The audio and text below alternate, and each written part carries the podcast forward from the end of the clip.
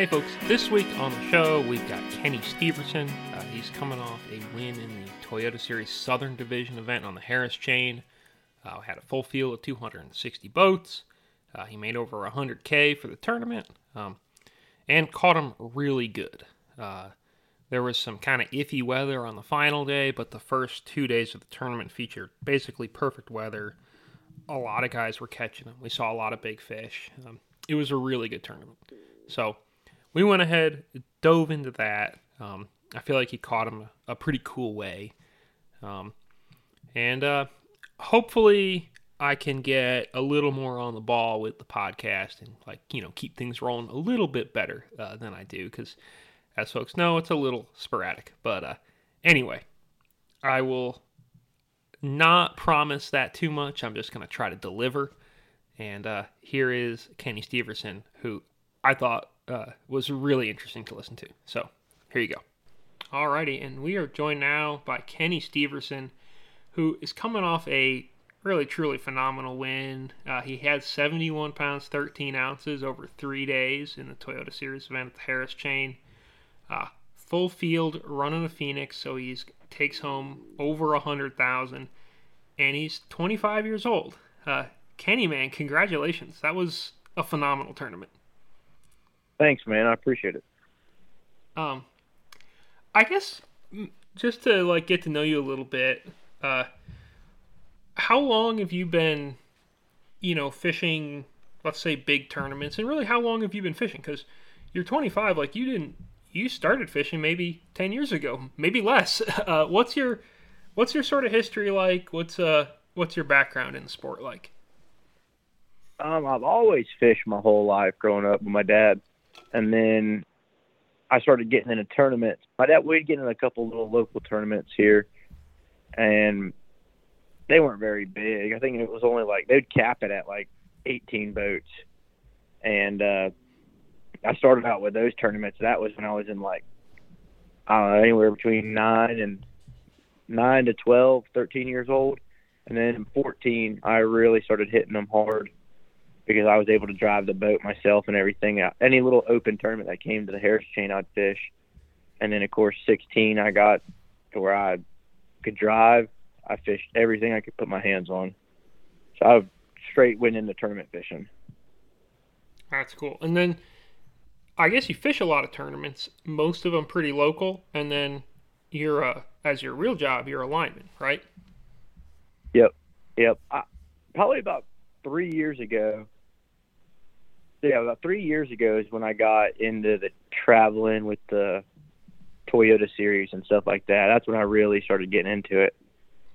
Do you? uh I guess we're talking now. You know, maybe plans change after you win one of these, but do you have aspirations of like fishing the invitationals, fishing the BPT, fishing the Elite Series? Like, is that next level in like a quote career as fishing a goal for you, or not as much. No, hundred percent. That's that's what I'm after. That's what I that's what I want to do. I uh actually the my my main sponsor is PES Solar. They do solar panels, and I'm you know if I had to, I talked with with the owner a little bit, and if I get to that level, you know, of course I still need a job. That he would still sponsor me and I'd still be able to come and work for him is what, what I'd like to do. Which we ain't talked too much about it because the time ain't came. So when the time when time comes, I would like to talk to him more about that whole thing. But yeah, that's so I'm already have it in my mind of what I need to do and what I what I, what plans would happen if I did qualify. But yeah, right now I'm just trying to qualify. Okay, cool.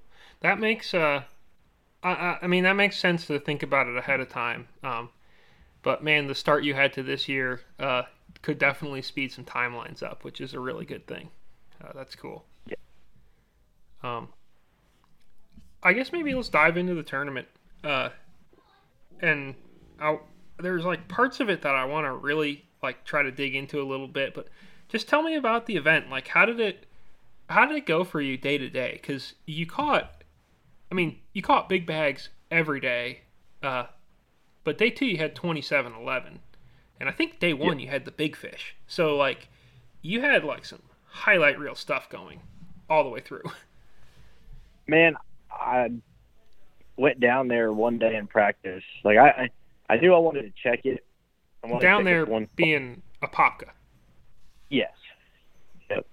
Yeah. And I wanted to check one spot, and I checked every. I- I went down there on Monday before practice, or Monday before the tournament, and uh, went down there, and went Monday and fished everything new, like nothing that I've ever fished, and found some new areas, new spots. But there was one little, one little special spot in there, and I said, I'm gonna wait. You know, it says that you always save the best for last. You know, I'm like, Mhm. I'll check those fish later this afternoon. Well, I don't think I noticed that we were we were getting bites all day, and I mean, of course, we didn't. I didn't have a hook in at all, and I was getting bites all day down there. And I went to my one stretch that I literally found it the year before, and I've only fished it once and ended up catching a decent bag off of it. But something just told me I need to go check that, and I went down there and checked it in the afternoon and didn't get a bite. And I was like, that is, I just no, like I, I'm not going to take that for an answer. So I started there Tuesday before practice, ran down there real quick, and shook two fish off. I think it was like those fish didn't bite after 3 p.m. It, it seemed, and they didn't bite real early. So you had to be you had to know the window, like which I knew. I said, well, majority of our bites in practice really were from about 9:30 to one in that window right there because things were heating up. And so I, I had to go down there and just make sure, you know, I didn't miss anything. And I checked it real quick, and loaded up, put the boat on the trailer, and went back into the the main lakes like Eustis, and I spent the rest of my time there. So I, I didn't spend much practice down there, but just the fish that were biting and stuff, man, I just felt I knew what was there. But I didn't even know if I was going to go down there or not. It all depended on my boat number day one, and I got boat number two day one, and that kind of sealed the deal. Like, all right, I know exactly where I'm going. How can you tell? Because it's pretty dirty water. It's not like you can see these fish. You know, what's your you're flipping with no hook? Like, uh, it just strikes me as being. It, it seems like a lot to like sort of gamble on. To be like, well, I got some bites, and I'm gonna run and lock and be like driving for like two plus hours just about i guess you would have done it faster on day one uh, being the first boat but you know like i remember once at uh, okeechobee or maybe it was kissimmee. Either way tim frederick told me he had like 200 bites in practice and he was like jacked. And then he caught like 11 pounds or something on day one. So like what's the what gave you the confidence to just roll down there and feel that good about it? Um, I just knew, like, when when I flip in there, you could tell the difference in, uh, like, the way they were moving, like the reeds and stuff. Like you see it shake and Yeah, they were spawning in there, and you'd flip in there sometimes, and the whole reed clump would just look like a bowling ball just landed in the water right there. They shook it so much, and then of course you get some other ones that would just barely shake, and you could just. Uh, I- they were so they were chewing so good in practice with no hook. I brung like three or four of them up to the surface with no hook. They just wouldn't let go of the worm. And that's amazing. so I knew what kind of quality I was getting. The consistent quality of them were good. You know, I, I sh- like the ones I had. I, I brung one up that had to have been close to five, and then I brung another one up that was three, and like they were so aggressive for some reason. Like y- you could literally pop it out of their mouth, and then they would hit it again in practice. Like it was, it, they- were definitely chewing in practice. No kidding. That- Now, I think that helped me go ahead. yeah, yeah. you know, you're like, hey, I got these fish just ready to chomp. yeah, yep. Um,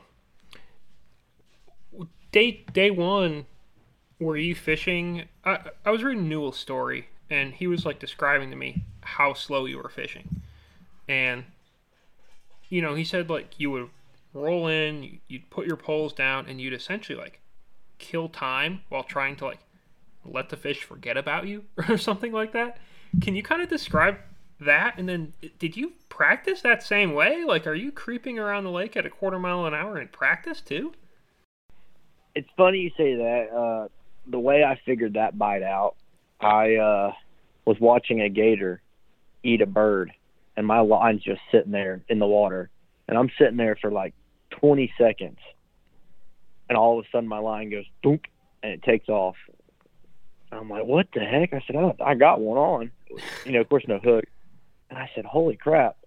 And then I go down the way a little bit, flip in there. I'm just going to let it sit. Dead stick, like slacking the line, everything. Boom, and did it again. And like, I was counting in my head. I'd try to leave it in there between 15 to 25 seconds before I'd move it. Wow. That's how that's how I figured that bite out. And I, I I I fish really slow as is. Like a bunch of my buddies give me crap about it, but like I said, as is I fish slow. But this time it was like really slow. But a lot of times too, I will say, I mean, it, it wasn't necessarily the bite was that slow though. It was just I was there and the fish. I had to wait on the fish to come in. Is what was so slow. Like I would go in there and power pole down in like the first ten minutes. I mean, of course I'm flipping around, but I'm kind of just like knowing in the back of my mind, like I'm not gonna get bit right now. I'm not gonna get bit. And then after like it was like ten minutes, man, the lily pads and reeds would start shaking. Like they would just, it was almost like I don't know if I scared them off the bed and they came back, or like I was just catching them as they were coming in. Because like day one, so I had the hundred yard stretch, and day one, I started on one side of the hundred yard stretch, and I fished it all the way down and really didn't get a bite until I got to the end of it. And when I got to the end of it, I power pulled down and caught. I think I had 21 pounds without lifting my power poles up. Oh goodness. Yeah, and then day two, I got there later. I got there at 11 o'clock. I pull in, and I had I had over 20 with my power poles down, sitting right there, and I moved over like 40 yards, and then caught my last eight pounder because I had two eight pounders that day. I caught my last eight pounder right as I went in there. So that one, I kind of knew where she was because I seen her in there moving all the stuff when I was leaving day one, and I just you know mentally knew where she was. So I kind of eased in there and slipped right there to her, and she was there. My co-angler caught a five out of that same same reed clump the day before. So I knew there was fish there, and I was like, I didn't know if the five was the male or female. So I flipped in there, and I, it was that uh, I think it was, I don't know, it was like a high eight. Do you think? And it had. Oh, go ahead. And it had a uh, FWC tag in it, so I got a hundred dollars for that fish too. Nice, nice. Which I mean, hundred bucks is hundred bucks, even if even if you just Oh. made hundred k. I mean, take it. Oh yeah, I know. That's a lot, a lot of gas. yeah. Um, did you uh, like? Do you think you were fishing for individual beds, and like when you would clear one out, that was done for the tournament, or like were these fish replenishing on these reeds or like on these spots? Does that make sense? Like. Could you have No, gone yeah, out and get- fished a fourth day or a fifth day and fished the exact same stuff? Do you think? You know, I I think so. I think I could have went another day. Don't know if it would have been over 20 pounds, but I feel like I had a very good chance of doing it again because I only got to fish like an hour, 15 minutes, hour and 30 minutes day t- or day three because of weather. I I was working another fish. Day three, I pull in there. I, literally, I, like I said, I caught day one, caught him on one end of the hundred yards. Day two, I caught him on the other hundred end or under of the other hundred yard, other side of the hundred yards. And then day three, I caught them in the middle of the grass, like in the middle of where I was. Yeah, you're So it was like a hundred yard stretch, and then they just came in on each side of me, and they were just moving in consistently. I guess every day, but they would l- literally go right back in to the same spot where I'd catch one. Like it was like they were using the same beds. wow.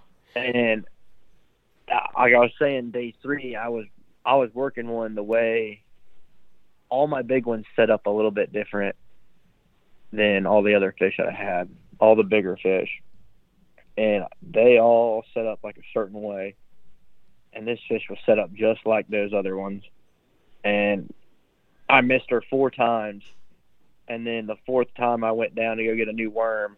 By the time I put a new worm on my hook and go went went back to flip to her, we had white cap and waves rolling in on me, and it was done. You might as well. I had to pack up and leave. It was that fast. I was wondering about that weather because that was a like that final day was an intense weather day. Like once that weather rolled in, you were just toast. Yeah, hundred percent. Like bite shut off everything. I knew I had, like I said, not a long time to fish, and I had to do it quick and couldn't miss. I, I didn't couldn't miss a fish. Tell me about that timing perspective because day one you had plenty of time. Day two, with how many other people were trying to lock down to Apopka, you couldn't have had very long to fish at all, or at least you got there really late. And then day three, you had a really limited window too. Like, did that amount of did that sort of pressure and just amount of I won't say wasted time because you were using it to get to somewhere good, but like dead time was that was that scary to you or did that feel fine? I personally didn't have no dead time because I knew on day two, I said I'm not even going to try to go down there until like 11. So I went and fished other stuff that I had, and that was I was throwing the uh, Headhunter. It's a it's a new bait company coming out. They're on Tackle Warehouse. It's uh, Headhunters, and they have a really really nice jerk bait, and uh, it's almost it reminds me of the Megabass jerk bait, but this one's a little bit better or better in my eyes, and it's not that much expensive. And I was stopping, and I, I thought I was going to be able to catch my limit, but man, I stopped and caught a couple on that real quick off of uh, active target. But the whole time in the back of my head, I know what I need to do. Like, um, I got to go down there. So that was kind of hard to fish, but I made sure I wasn't killing time because you never know. I mean, if I rolled down in there and caught an eight on, off the jerk bait and then rolled down there, I would have had over 30 pounds. You know, you never know. I didn't want to kill with time at all. Yeah, that And- makes sense. Day one, day one was probably the scariest to me because coming back, I I wasn't worried about eh, nothing really scared me about getting through the locks, but coming back to the lock, you had to time it just right coming back because, I mean, man, you you get in there and there's because it's all, you can only fit three boats in that lock, Mhm. so you get there and you got twelve people. That's an hour right there. I I sit there and practice and timed it one time, and it was between anywhere between 19 to like 24 minutes it would take that lock to do a cycle, and that's only three boats. So I mean, and I think they said on day two they said like 64 boats walked through. Wow. So I mean, if you add all that up, yeah. Oh my goodness, that's like constantly like there was somebody who walked through and made one cast and turned around at that rate. my gosh. Yeah. Yeah, That's man. It was that was like my thing. I had, like I said, that day one, they like I was down there. I started at my spot. I got there at like eight ten, and we took off at seven. I made great time getting down there because I was first one to the lock. Everything, great time. But I'm like, I have to leave extra early because I have the earliest weigh in, and I have to pray that no one else ain't just like you know just say six boats or like you know what i'm not feeling it here and i still have all day i'm gonna walk back through if they get in front of me i'm screwed you know what i mean like Yeah. That was that was the big scary part too and i caught those fish I had 20, like I said, I had 21 pounds before 10 o'clock. And that was, I almost walked back through at 10 just to save myself, but I went and hit one other area real quick and ended up culling up the 24 pounds. And then after I caught that fish, I told my co-angler, he had four fish. I said, I said, we'll go somewhere. I said, we'll finish your limit out. And I said, we just got to go now. And so we, I think I walked back through it like 1150 on day one. And after locking through and I had my fish, that was like the biggest relief in the world. I felt like, like, all right, I made the hard part. Now it's easy sailing from here for day one at least. Okay, yeah, that makes uh, that makes a lot of sense. That because I I didn't even think about it that way, but I mean you're you're hundred percent right. Um, as far as like what you were catching these fish on, you know, your jerk bait was your offshore bait. Your your flipping thing, it wasn't like just a like a weightless Senko or something. It was like you had some weight to it. You had a big heavy duty setup. Yeah, I had. I was going on a seven six, uh, heavy all purpose rod by Fitzgerald, which is a stout rod, and I was throwing it on their 65 pound braid with their reel, with the Fitzgerald reel, and it, it was a serious like you weren't. I put it this way: I started out flipping fluoro, and I realized it didn't matter. These fish didn't matter, so I went to the 65 pound braid, and it didn't matter at all. And these, you had to horse them. They weren't. I mean, once you hooked them, you had a little bit of time to get him in the boat and had to keep his head up because if not, he's going to bury you down and everything, and you, you, it might come off. So you had to give them everything you had on the hook set and keep them coming. You couldn't give them no time to, you know. Yeah, yeah. I've noticed like it seems like Florida fish, um, especially those big ones. I mean, they are some of the meaner fish you can encounter. Like I mean, smallmouth get a lot of press for being mean, but they don't get as big or live in cover as heavy as like a fresh eight pound Florida bass. So I I yeah, can see why you need everything you got.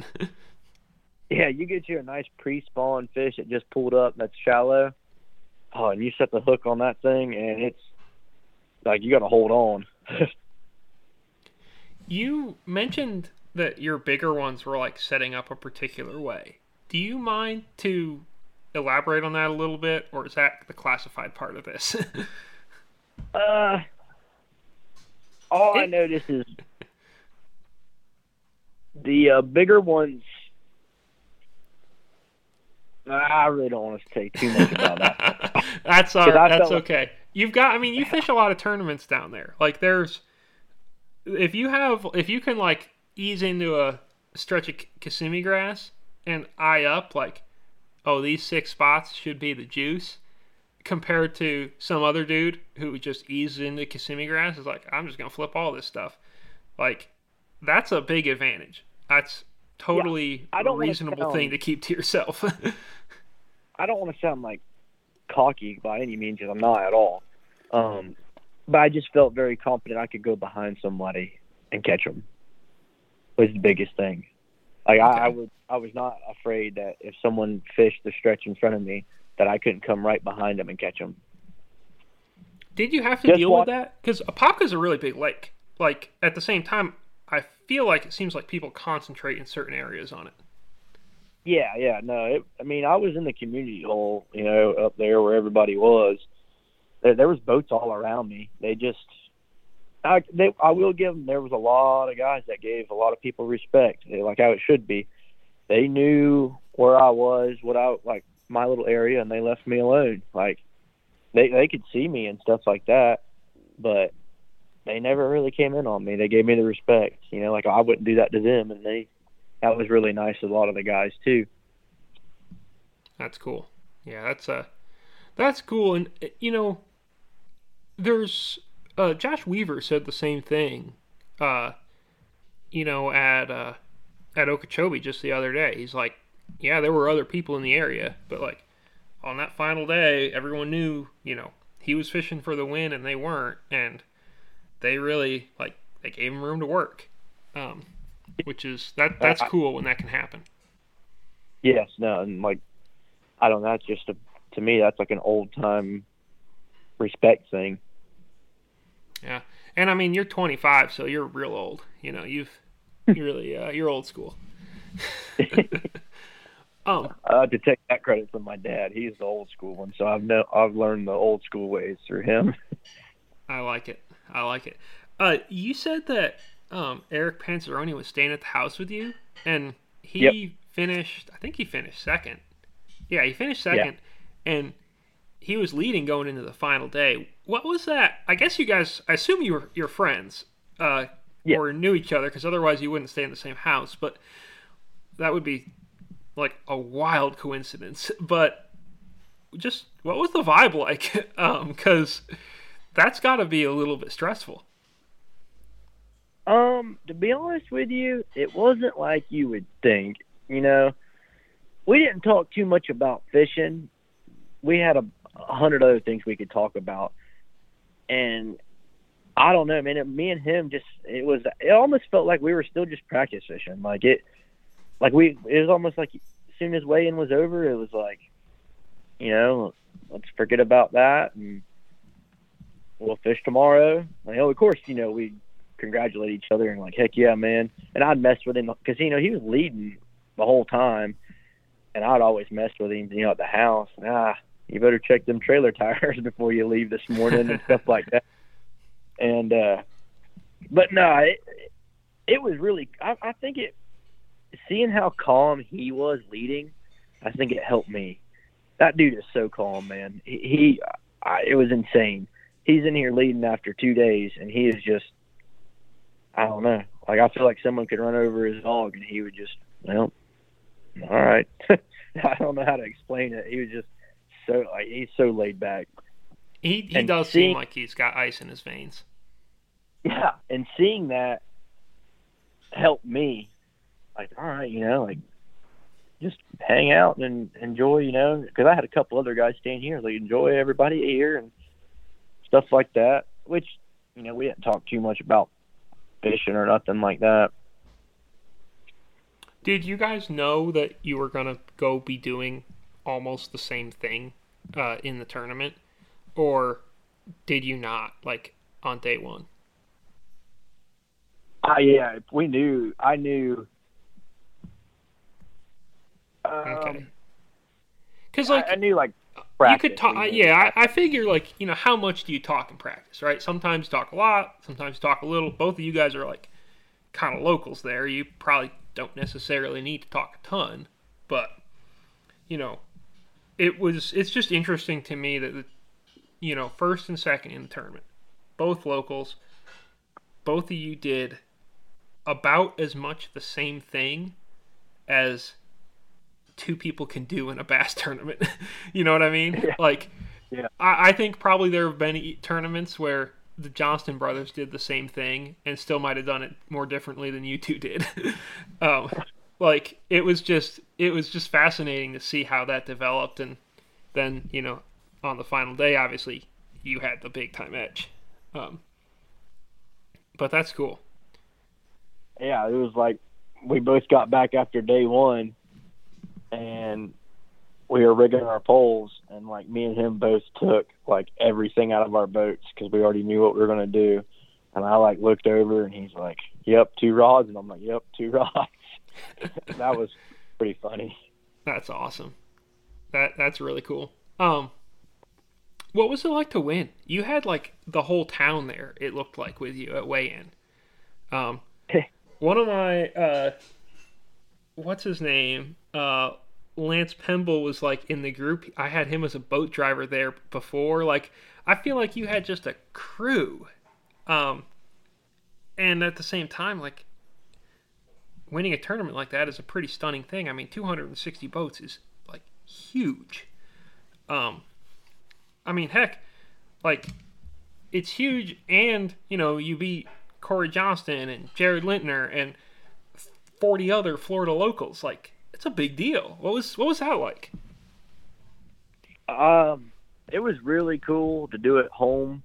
You know, with the amount of people that came, there was a lot of people that I I talked to them, but I never would expected them to come, which meant a lot. Like there was a, a lot more people there than I, I expected on uh, day three. I was like, whoa, and it, it was. It's hard to say because man, it really didn't hit me what I did at all until like Sunday. Sunday, it really set in. Like, dang, I won. Like I was like laying in bed, like I woke up and was like, dang, I did, I, did it. All right, now I want another one. And uh, yeah, I don't even know how to explain it, man. Being up there like that, I, I don't know. It, say, it made me like sick to my stomach. Like not bad, but like good. Like I was just overwhelmed with the amount of people that were there and stuff like that. The the support, I should say, the the local support that I had there. That was that was really cool on my my part. That was, I think that made made it like ten times better winning, seeing all the people there. That's cool. That's uh, I I feel like that's one of the best parts about bass fishing, like just the the camaraderie you can have, and that you know there's a bunch of people who, you know, they might know you from work, they might know you from, you know, something else. They might know you because they fish against you on Tuesday nights, and they wanted to be there because like they were jazzed about it. I think I think that's a really cool thing. Yeah, and of course, uh, me and the one boy you were just talking about, Lance Pinball, we made a pact when we started fishing these where if any if hopefully we always made day three, but if one doesn't make day three, we have to stay back and go and watch the dude fish for day, on day three. And uh, I'm sure Rob might have told you the story or something about him pulling up to me out there on day three at like nine in the morning. No, tell me, I'm all ears. oh, okay, man, he he pulls in. I'm sure you know how he is if you you were in the boat with him. He comes rolling around the corner. He he has a bullet. He comes running around the corner there, and I know exactly who it is. And he's blaring music in his boat and stuff like this. and I mean, he was listening to a Trey Lewis song. I don't know. I probably can't say it on the on this podcast, but the name of the song right. at least. yeah. But uh, he was blaring that, and I had one fish in the live well, and he pulls up, and I, I was at the moment I wanted to be like, turn it off, leave me alone, just sit back there quietly. He jumps up on the front deck and cracks open a natural light, and I literally just I had to laugh. I'm like, oh my gosh, that's uh, amazing. Yeah, but now he sit there and it rained, wind blew, everything, and he sit right there and watched me catch my whole bag that day, which was having him there on day three too. It kind of settled my emotions down a little bit. You know, it felt like we were back fishing a team tournament, even though he was a hundred yards behind me, just watching, just knowing that he was around. I don't know, it was weird. It just kind of calmed me down a little bit. That's cool. He made the cut at Okeechobee last year. Did you make the cut too, or did you have to go out and watch him then? Nope, I went out and watched him. Okay, okay, good deal. Yep. Um, what's the what's the plan for the rest of the year? I assume you're going to fish finish out the rest of the division. Yes. Oh yeah. Yep. All right. Cool. Um, Okeechobee, you've been to Eufaula. Have you ever been there, or is that out of state far enough that it's new? It's going to be new for me. Um, I, I've never been up there, but I'm gonna every chance I get before that tournament, I'm gonna be up there. Yeah, there's a lot of good uh, research on that lake too. like, there's yeah, a lot you yeah. can watch. It gets hit hard. yeah, oh, trust me, I've already already started looking into it. Okay, cool. And then I guess, well, well, I got you. Like, you know, we talked earlier, and you said you kind of you want a career in fishing. Um, if you qualify for the invitationals this year, is are you saying yes, 100%? I'm diving in. Are you saying I'm I need to do a couple more years regionally? Like, what's your wh- where do you think you're at, just mentally and sort of with your progression? Um, really, I I feel like if I don't if I don't say yes, if I say if I do get invited, if I don't say yes, I, that's just a great opportunity that I don't want to lose. You know what I mean? Like I feel like I'm, even though I don't think I'm quite that ready for, like, I, I've only smallmouth fished a couple times and stuff like that, which would be a new learning curve for me up there. But I mean, you got to learn somehow, and if I get invited to do that, I guess that's the way I'm going to have to learn because I, feel like I can't pass that opportunity. You know what I mean? You never know what what could happen. You you got to kind of just go with it. I feel like. Yeah, I think there's like two ways to think about it, and they're they sort of both have merit. One is you get the opportunity, you know, you should go ahead and take it. On the other hand, if you're good enough to get the opportunity once, and you actually are good enough where you're going to stick in pro fishing, well then you're good enough to go get the opportunity again. But, you know, that being said, like you could I mean, you could have said that you like you could have waited and fished the Toyota Series next year or something if you'd wanted to and been like, well, you yeah. know, it's a lot of money. I'll fish local and get a little bit better and then maybe you don't win a hundred grand. You know what I mean? Like it's one of those deals yeah. where sometimes if the opportunity is there, you'd be foolish not to take it. Yeah, exactly. Especially with the sponsors I have, like I said, PES Solar, man, that that for the sponsor for me, that I am so lucky to have them as a sponsor, and uh, I think they would help me out a lot on that that journey if I if I made that, which would cool. be awesome. Cool, cool, cool. Um, well, I guess, man, I feel like I've learned a lot about fishing in Florida. I'm still definitely terrible at it. Uh, and it was a super cool win. Is there anything we missed, whether it's uh, thank you or I forgot to ask the most interesting question that I should have asked, uh, or you've got some social media to plug? Um, basically, you know, it's your time, man. Uh, really, I just you know, summed up everything up I did, or everything that I want to share, I should say. um, but yeah, no, I my Instagram is Kennie Steverson Fishing, which that would help. You know, of course, sponsors look at more, more if I need more followers all the time, come follow me on Instagram. But uh, the PES Solar, for sure, they're like my main sponsor, and then Fitzgerald Rods. I uh, I, I like Trevor, very, very, very good dude, and all of his rods. I mean, can't pick a better sponsor. He's got rods, reels, and weights you know, down here in Florida, we go through those big weights all the time, and they're not cheap. Um, I use, like I said, everything, everything that was weighed in on there was all on Fitzgerald stuff, other than the bait, like line, everything. So, I mean, I really use his stuff. It ain't just like because I'm sponsored by him. And then uh, that new new company, like I said, they're just starting out, and they're on Tackle Warehouse, and that's called Headhunters they just came out with a really cool rattle trap, and it's one of the rattle traps that the line goes through the rattle trap and ties onto your uh, your treble hook. So when the fish jumps, the rattle trap goes up your line, which is really cool. They just came out with that. It's new on Tackle Warehouse, so you can go on Tackle Warehouse and check them guys out for sure. Good deal. Well, uh, I guess for anyone listening who somehow can't read or something, I guess this won't help, but Kennie K E N N I E Steverson, which is like kind of kind of two unique spellings all around there, but yep. I would say it works out. Um, you could stand to update your Instagram profile though, because I think you should say that you've won a Toyota Series event. This just says you're fishing them in 2021, so I think that we could like modify that slightly. But yeah. man, uh, congratulations on the win, and uh, I appreciate your time. Yeah, no, I appreciate you giving me the call, man. Like I said, I these opportunities that come like this, I'll never turn them down.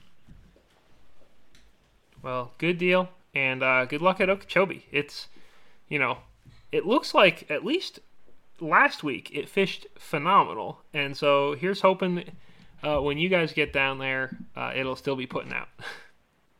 Yep, maybe I can go down there and learn some things from my buddy that made the cut last year. That place is kicked me in the butt a couple times, but this year I'm going down with a new approach, man. Just fishing, just going fishing like I did here. I like it. Well, uh, thanks for the time, man, and uh, congrats on the win. Appreciate it, man. Thank you.